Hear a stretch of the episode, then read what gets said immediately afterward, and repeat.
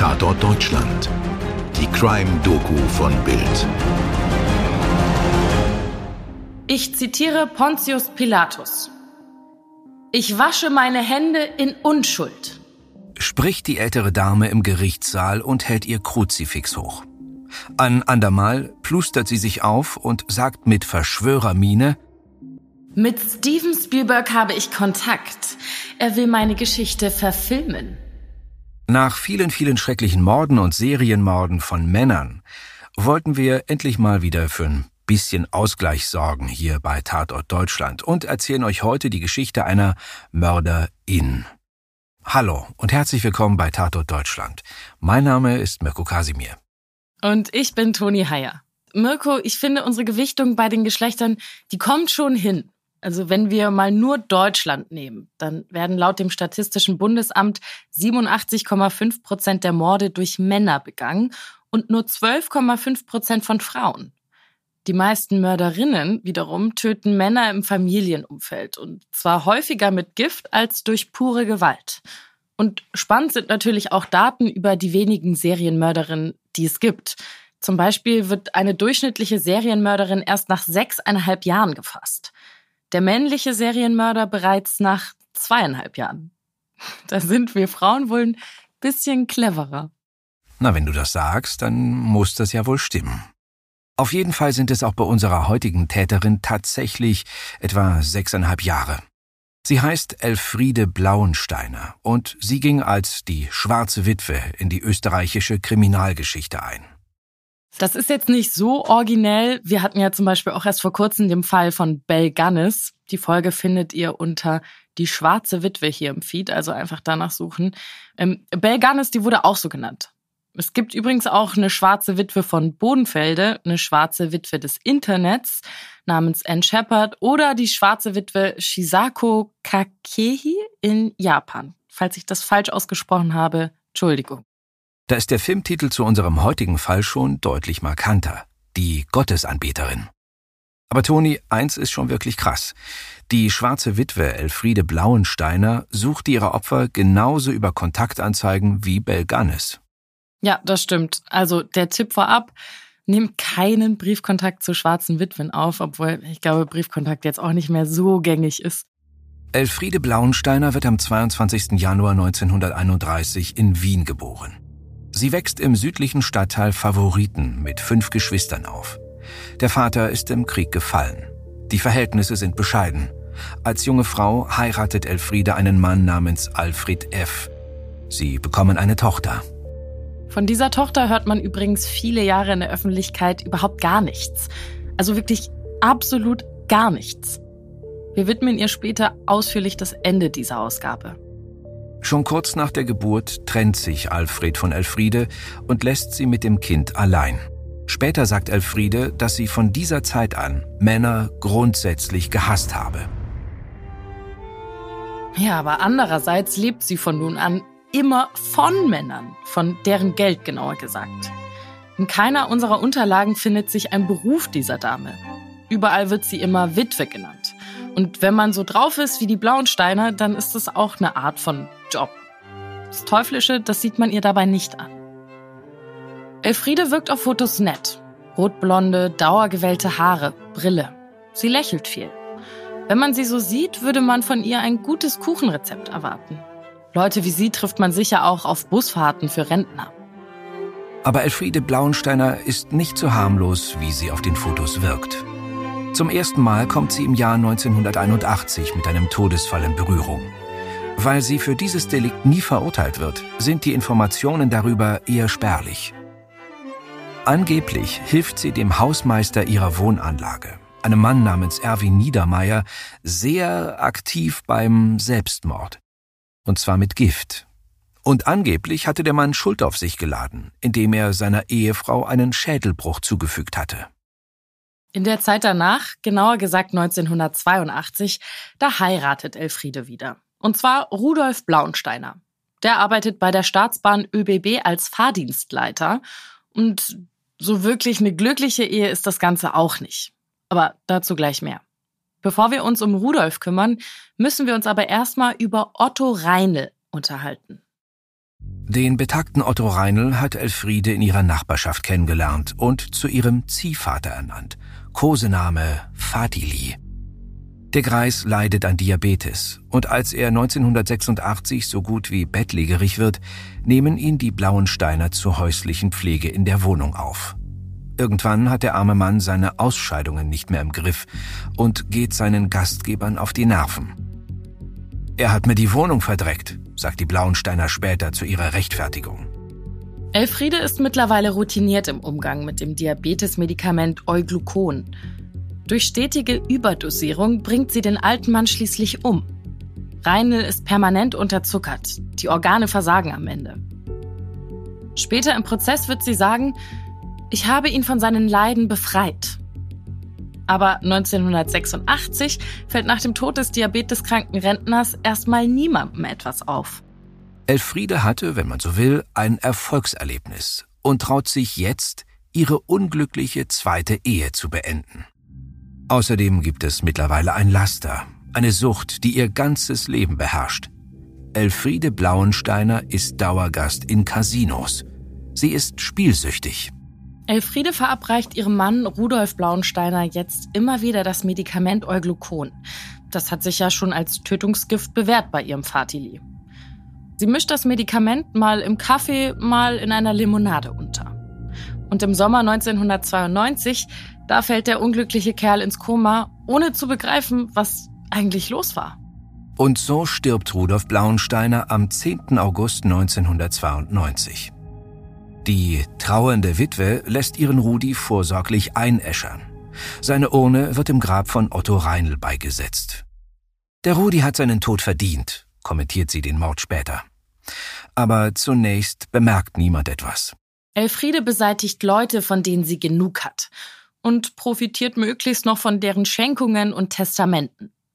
Kaum ist Rudi unter der Erde, da sucht sich die Blauensteiner ihr nächstes Opfer. Diesmal aber eine Frau. Franziska Köberl ist 84 Jahre alt und eine Nachbarin von Elfriede. Betagt und wohlhabend. Als Köberls Mann stirbt, zieht die alte Dame zu ihrer netten Freundin Elfriede. Als Zeichen guten Willens im gemeinsamen Haushalt überschreibt sie ihr die gut gefüllten Sparbücher und berücksichtigt sie in ihrem Testament. Wieder verabreicht Elfriede heimlich Euglucon, das den Blutzucker senkt. Ja, aber die alte Lady, die nascht dauernd Süßes und hebt damit die Wirkung des Medikaments auf. Aus Versehen sozusagen. Also kann Süßkram auch Leben retten. Ja, aber in diesem Fall nur eine kleine Weile. Denn Elfriede erhöht die Dosis und erreicht wenig später ihr Ziel. Franziska Köbal stirbt am 15. Dezember 1992. Elfriede kassiert das gesamte Erbe und die Sparbücher und kann eine Weile wieder Geld im Casino verprassen. Aber lange wird es nicht halten. Werbung. Das bringt der Tag. Für alle, die wissen wollen, was heute wichtig ist. Bei uns hören Sie die wichtigsten Informationen des Morgens und die Hintergründe dazu. Egal ob der Angriffskrieg auf die Ukraine, die aktuellen Debatten im Bundestag oder Krieg in Israel. Wir sind mit Reportern und Korrespondenten vor Ort. Unseren Nachrichtenpodcast gibt's immer montags bis freitags ab 5 Uhr. Das bringt der Tag ab sofort auf Welt.de und überall da, wo es Podcasts gibt. Werbung Ende. Bisher hat der Zufall Elfriede ihre Opfer zugeführt. Und vielleicht auch ihre scheinbar nette Art. Aber jetzt nimmt sie die Sache gezielt in die Hand. Sie schaltet Kontaktanzeigen. Witwe mit Stadtwohnung, gepflegt, alleinstehend Führerschein. Suche unkomplizierten Mann, steht da. Oder treu sorgende Kameradin und gelernte Krankenschwester sucht wohlhabenden Mann, der mit ihr harmonisch einen ruhigen Lebensherbst verbringt.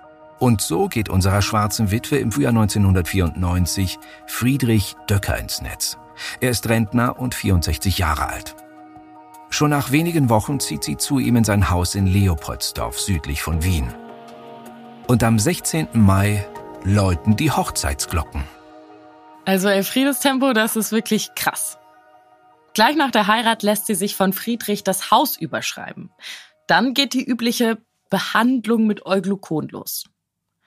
Am 7. August erhält er eine Überdosis und erleidet einen Schlaganfall. Während Döcker im Krankenhaus liegt, verkauft Elfriede das Haus und hat wieder reichlich Kohle für Casinos. Friedrich Döcker kommt als schwer pflegebedürftiger Mann aus dem Krankenhaus und lebt jetzt in Elfriedes Wiener Stadtwohnung.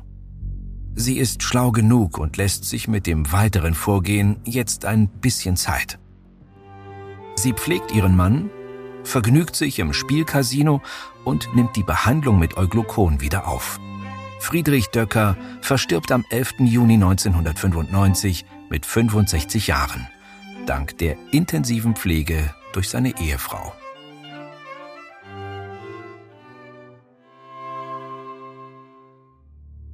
Elfriede Blauensteiner ist jetzt auf dem Höhepunkt ihres mörderischen Schaffens. Über die vorigen Morde hat sie einen Anwalt an der Hand, der sich routiniert und vertraulich um die Testamente ihrer Opfer kümmert. Harald Albert Schmidt. Ob er auch von den Vergiftungen weiß, das ist unklar. Elfriede ist mittlerweile endgültig Meisterin in der Dosierung des Blutzuckersenkers Euglucon. Und noch während sie Friedrich nach und nach aus dem Leben drängt, schaltet sie die nächste Kontaktanzeige. Alleinstehend und häuslich in Wien.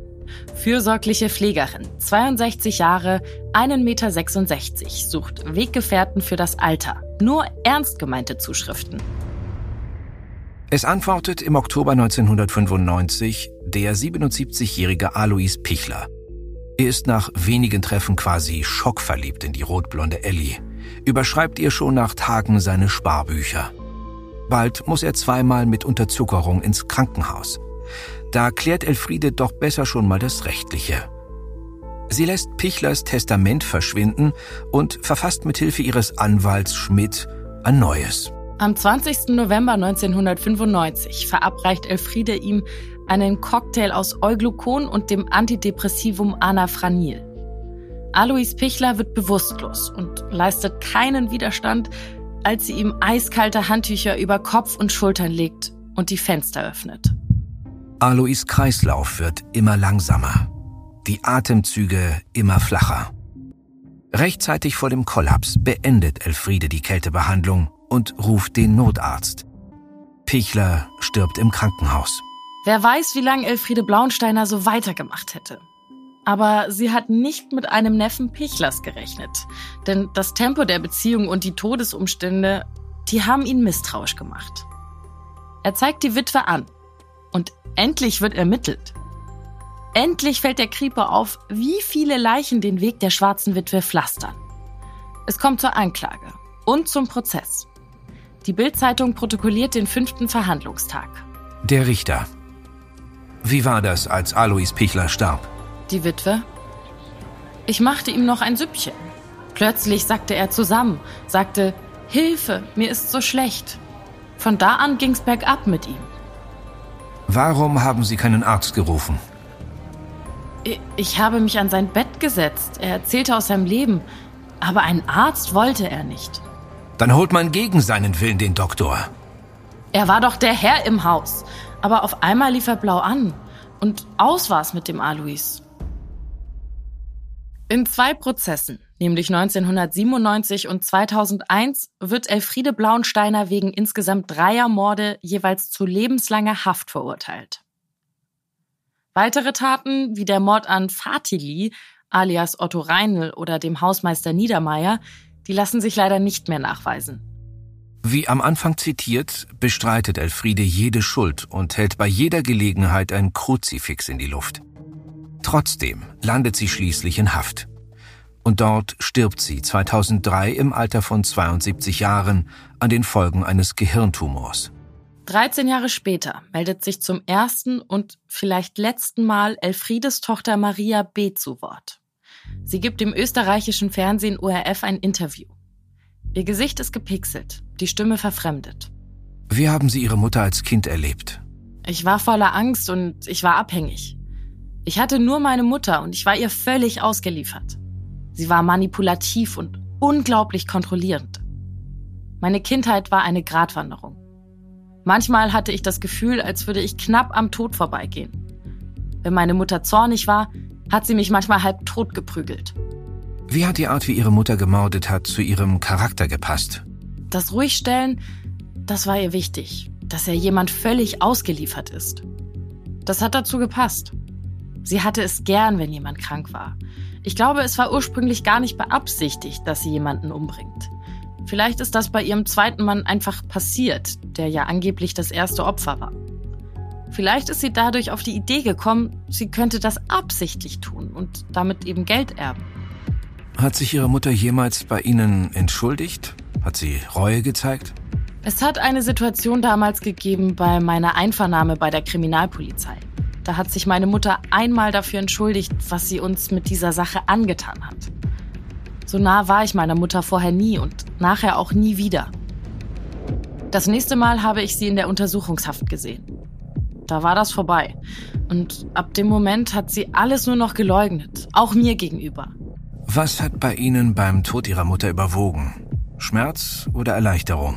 Ich hätte ursprünglich geglaubt, es wäre die Erleichterung. Es war dann aber doch der Schmerz. Es war ein Verlustgefühl und diese Endgültigkeit. Das war mir vorher nicht so klar, dass doch immer noch diese Hoffnung da war. Man könne noch irgendetwas besser machen. Und das war unser Fall für heute. Wir haben ihn erzählt mit Einträgen aus der Zeit, der Wiener Zeitung, vom ORF und der Bild. Aufnahme und Schnitt Toni Heyer. Das Skript ist von Stefan Netzeband. Postproduktion WakeWord München. Wir hoffen, ihr seid beim nächsten Fall wieder dabei und wir freuen uns natürlich auch, wenn ihr uns eine Bewertung hinterlasst und die Glocke aktiviert. Eure Toni und euer Mirko. Dir hat diese Folge von Tatort Deutschland gefallen? Du bekommst von True Crime einfach nicht genug. Dann hör jetzt in unsere weiteren Folgen rein. Hier warten mehr als 200 spannende Fälle auf dich, wie das Verschwinden von Rebecca Reusch, der Prozess gegen O.J. Simpson oder die Entführung von Ursula Herrmann. Wir hören uns bei Tatort Deutschland.